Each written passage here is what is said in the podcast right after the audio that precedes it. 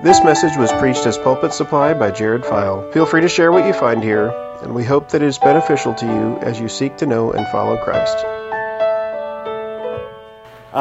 If you turn in your Bibles to First Peter chapter 1, we're going to pick up on the next passage after the one that I preached the last time I was with you. First Peter chapter 1. Do you know that we live in a hostile world? We live in a hostile world. That's what Jesus promised we would have. People, he said to his disciples, if they hated me, they'll hate you too, right? And so we live in the midst of a hostile world. Now, don't get me wrong. Here in the United States, we do have some level of freedom that is not experienced by believers around the world. You have places like Southern Sudan. You have places like China. You have places like North Korea, where being a Christian can cost you your life. They can cost you your livelihood, all kinds of things. They can cost you your family relationships. But here in the United States as well, we face a hostility as believers. Just for example, this is not a political thing. But as believers, when we say, this is what the Bible says about abortion, when we say, this is what the Bible says about homosexuality, when we say, this is what the Bible says about sex outside of marriage, any of those things, we are faced with the labels, things like bigot, things like homophobe. All of those things. You've heard it, and you can understand that we as believers, if we hold to what this book says, we live in a hostile environment. And Peter was writing to Christians in his day that were living in a hostile environment, telling them how they ought to live. Today we're going to look at his words that tell us that we're to rejoice in such circumstances. That seems kind of strange, doesn't it? Rejoice? When the world is against us? When the world thinks we're crazy? How are we supposed to rejoice? Well, I just feel like giving up sometimes. Right? But Peter here tells us, and the Lord Jesus is telling us by his apostle, rejoice. Rejoice. But look, beginning in verse 6. In this you rejoice, though now for a little while, if necessary, you have been grieved by various trials, so that the tested genuineness of your faith, more precious than gold that perishes, though it is tested by fire, may be found to result in praise and glory and honor at the revelation of Jesus Christ. Though you have not seen him, you love him. Though you do not see him, you believe in him and rejoice with joy that is inexpressible and filled with glory, obtaining as the outcome of your faith the salvation of your souls. Let's pray. Father, we thank you for your word. We thank you that you have spoken to us by your Spirit through your Apostle Peter, that your word is a lamp unto our feet and a light unto our path. Lord, that your word is powerful and it brings us life. Lord, it not only encourages us, which it does, but Lord, it sustains us and it helps us to keep going each day. Lord, help us to feed on your word today. Lord, we love you. In Jesus' name, amen. Peter says, in this you rejoice. In this you rejoice. What is this? That's the first question we've got to ask. What is this? I believe it's everything that came before it, right? We're here at the beginning of the letter. It's what he was just talking about in the passage I preached last week, or not last week, but the last time I was here. And I'm not going to spend 40 minutes like I did last time explaining it. But let's just remember what he said. We're to praise God because he's caused us to be born again, right? If you're a believer, if you've trusted in him, you've got a new life. You were dead and you've come to life. That's something that we ought to praise him for, and it's something we can rejoice in, right? And he has caused us to be born again to a living hope. You know, it's living, it's secure, it's you know, we can be confident in it because Jesus rose from the dead. It's a living hope, and we have an inheritance one day, a future hope. Something that we're to set all of our hope on, because one of these days Jesus is coming again and he's going to wipe away every tear. He's going to make it so that there's no longer any pain, no longer any suffering, no longer any division, all of those things. We have a future inheritance. We're going to one day reign with him.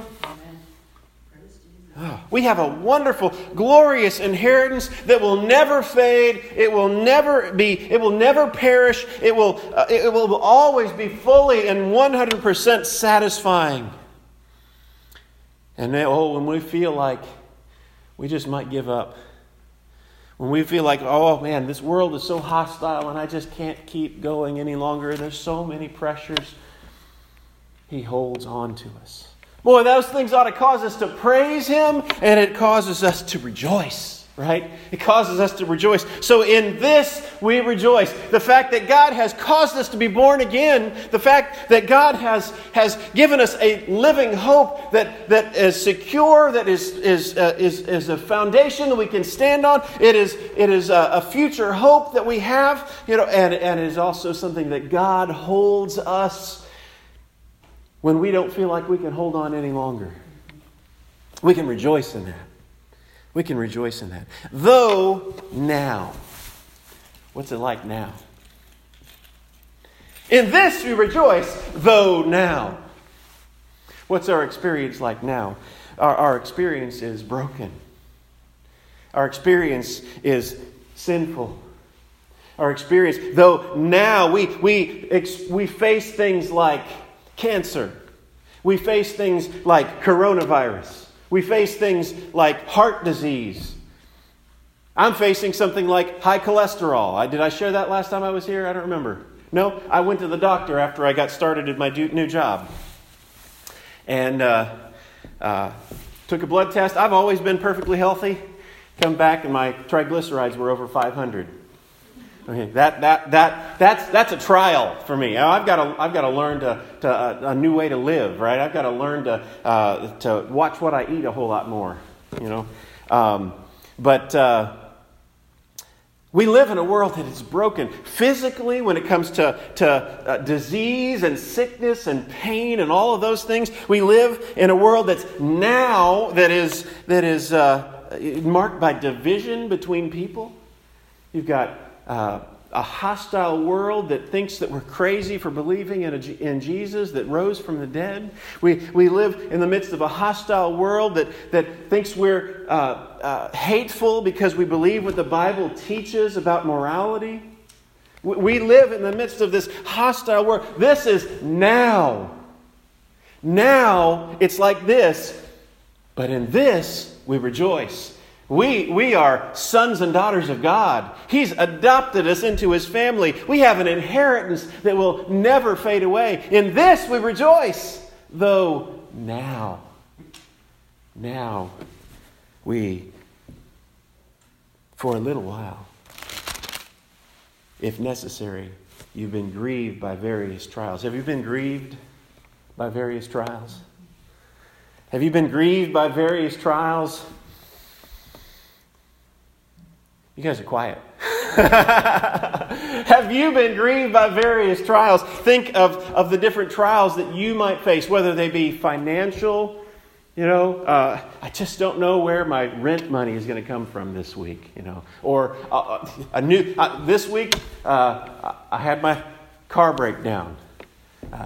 Maybe you've had similar experiences where you just don't know where the money's going to come from, or various trials. That various trials means it's all kinds of things. It's not just one kind of thing. It's not just the hostility from the outside world. It's not just the experience of sickness and pain. It's not just the financial things. It's various trials. It's all kinds of things, and we're grieved by them. You grieve by the things that touch you, and that's what we experience now. We live in this time between the times. Jesus came. He has bought us by His blood at the cross. And we live in this time between the times where we await His coming, where we receive this inheritance, and we live in the now. But we can rejoice because of what He's done and where we're going, right? Amen. Though now for a little while. Boy, it doesn't feel like a little while, does it? It doesn't feel like a little while. It feels like, when is this going to end? And sometimes it just hits you over and over and over again until you just feel like, I can't keep going on any longer. I'll give an example from my extended family. I'm not going to mention, names or who exactly, but if there's someone in my family that was a high school kid. He drops out of school. First of all, he just doesn't go to school. He's just stopped going, and he then gets in trouble with truancy and everything like that. Finally, turns 18 or 17, however old it has to be, and he drops out. And my parents were my parents were just distraught about this relative of ours. and on top of that, my mom gets a brain tumor. She has to go in for brain surgery and have her tumor removed. And on top of that, we had my uncle passes away. Okay, I'm just telling all about my family. We got my uncle passes away, my grandfather passes away, all within a matter of about a year and a half. And I remember sitting, I'll just forget the anonymity. I just remember sitting with my dad talking, and it's just one thing after another, one thing after another. I don't understand what God is doing. It doesn't feel like a little while, does it? And whatever experience you're going through, it doesn't feel like a little while. But we got to keep the perspective of Scripture. We got to have the spectacles, the glasses of Scripture that we look through and interpret our world with. It seems like it's is lasting forever. It seems like it's never going to get over. But when we see the grand perspective that it's only a little while in comparison to all eternity.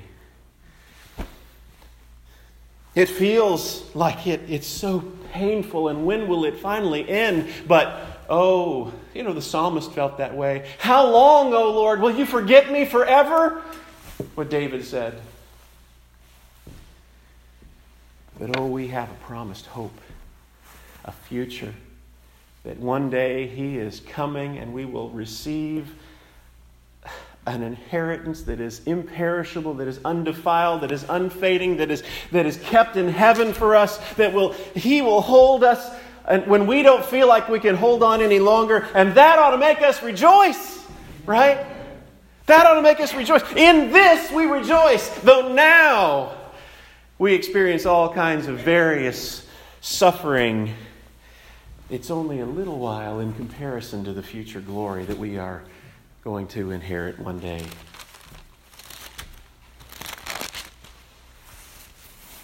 Verse 7, so that the tested genuine of your faith, more precious than gold that perishes, though it is tested by fire, may be found to result in praise and glory and honor at the revelation of Jesus Christ. You ever ask, why do I have to go through this, God? There is a purpose behind our suffering. It is not an accident. It is not random. It is not in God's purposes and His design. He has a purpose in our suffering, and we don't know all of those purposes. Those are the secret things that belong in the mind of God. But at the same time, He reveals some glimpses of those purposes. And one of the purposes that are in His grand design are that the tested genuineness of our faith is refined like fire. Why do we go through suffering? One reason is it tests whether or not we are really believers. Right? Think of Jesus' story of the parable of the sowers. Right? And some landed on the good ground, and some landed on the stony ground, and some landed on the thorns. Right? What happens with the stony ground, the path? Well, the path, right, the birds come and they steal them away. The stony ground, they don't have any root. And so when the sun beats down on them, then that, Jesus tells us, He explains it in later on in the passage, that sun beats down and they don't have any root and it scorches them up. That's, the sun beating down is the persecution, right? It's the trials, it's the suffering of this life. You know, God brings in those trials so that when we can go through those trials and come out on the other side, we can look back and say, wow, I'm real. Before I went through this, I had my doubts. I didn't know if what my faith was real or not. But Jesus has held me and kept me through it all. And when we go through those sufferings, sometimes your faith is strengthened so that you have an experience and an intimacy with God that you've never been able to face before because of the suffering that you've gone through. So that the tested genuineness of your faith, more precious than gold that perishes, though it is tested by fire, may be found to result in the praise and glory and honor at the revelation of Jesus Christ. Notice it says that gold perishes. When I was talking about perishable things the last time I was here, I mentioned a peach, right? That peach, that nice, juicy peach that's so wonderful to taste and smell, and but when you leave it out on the counter, it begins to draw fruit flies and begins to smell a little rancid, and it perishes. We don't usually think of gold as something that's perishable, do we? We think of gold as something that's going to last a long time, and we pass it down for generations of generations. And people seek after gold, to think they value it and they treasure it, right? But in God's economy, it's all just pavement, right? Gold, it's just perishable. It's not going to last. But what's really valuable, what's more precious than that gold that perishes, is knowing our faith is real. And the only way we can go through that and be tested to know and have that certainty that our faith is real is when we go through suffering. And we go through that, and He holds us all the way through it and preserves us through the hard times.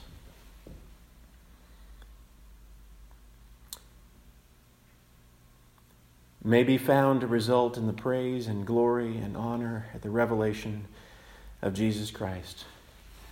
Maybe we don't come to a nice, neat resolution in this lifetime.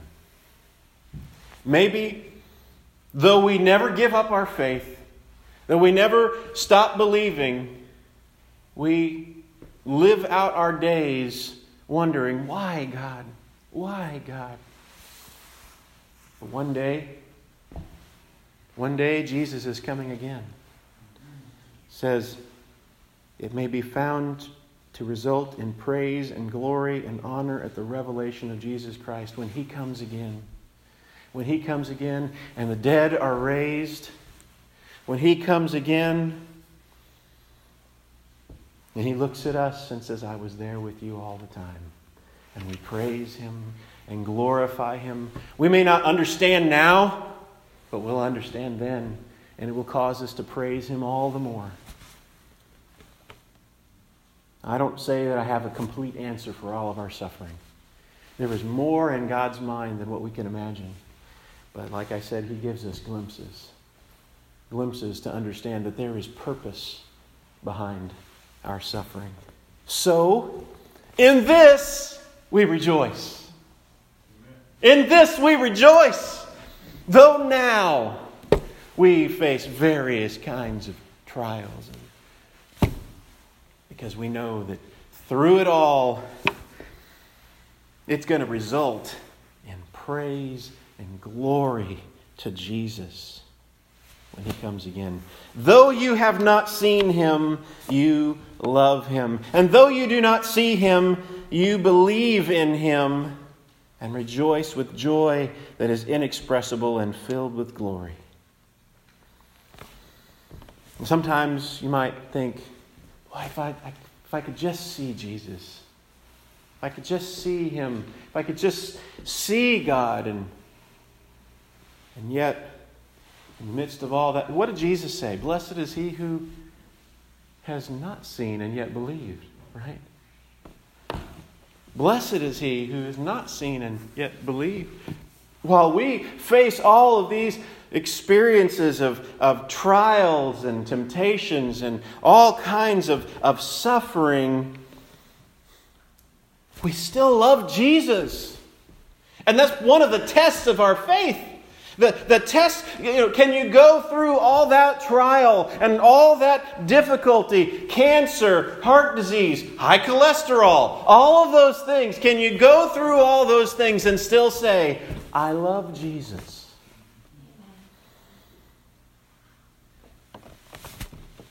Though you have not seen Him, you love Him.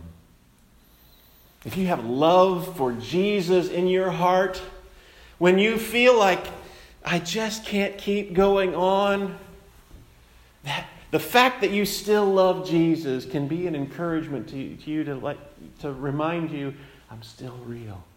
I'm still holding on. I love Jesus. I can't see Him, but I love Him.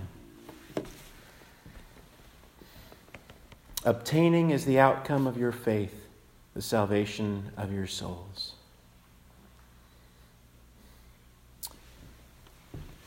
That's what it's all aiming for. Salvation, we think oftentimes in, I got saved in the past. And I think I talked about this last time. Salvation in the Bible is talked about past, present, and future. I got saved, or Jesus, He bought me on the cross. It's something that happened in time. It's something that is past tense, but it's also something that's present. He is working out our salvation, right? And at the same time, it's something also future. It's an outcome. It's what we're aiming for. It's the goal. And one of these days, when Jesus comes and the veil is ripped away, at the revelation of Jesus Christ, the outcome we'll see is that we've been saved. It may not be clear right now. When sometimes we might doubt and struggle through all this right now stuff, but we can rejoice. Church, you can rejoice. Though the world is hostile against us, though we face all kinds of various trials, you can rejoice. Because if you're a believer here today, you've been born again. You've got a new life. You were once dead and now you're alive. Hallelujah. Church, you can rejoice because you've got a future inheritance that will never fade away, that's held by God and will nothing can touch it. You can rejoice in the midst of these various trials.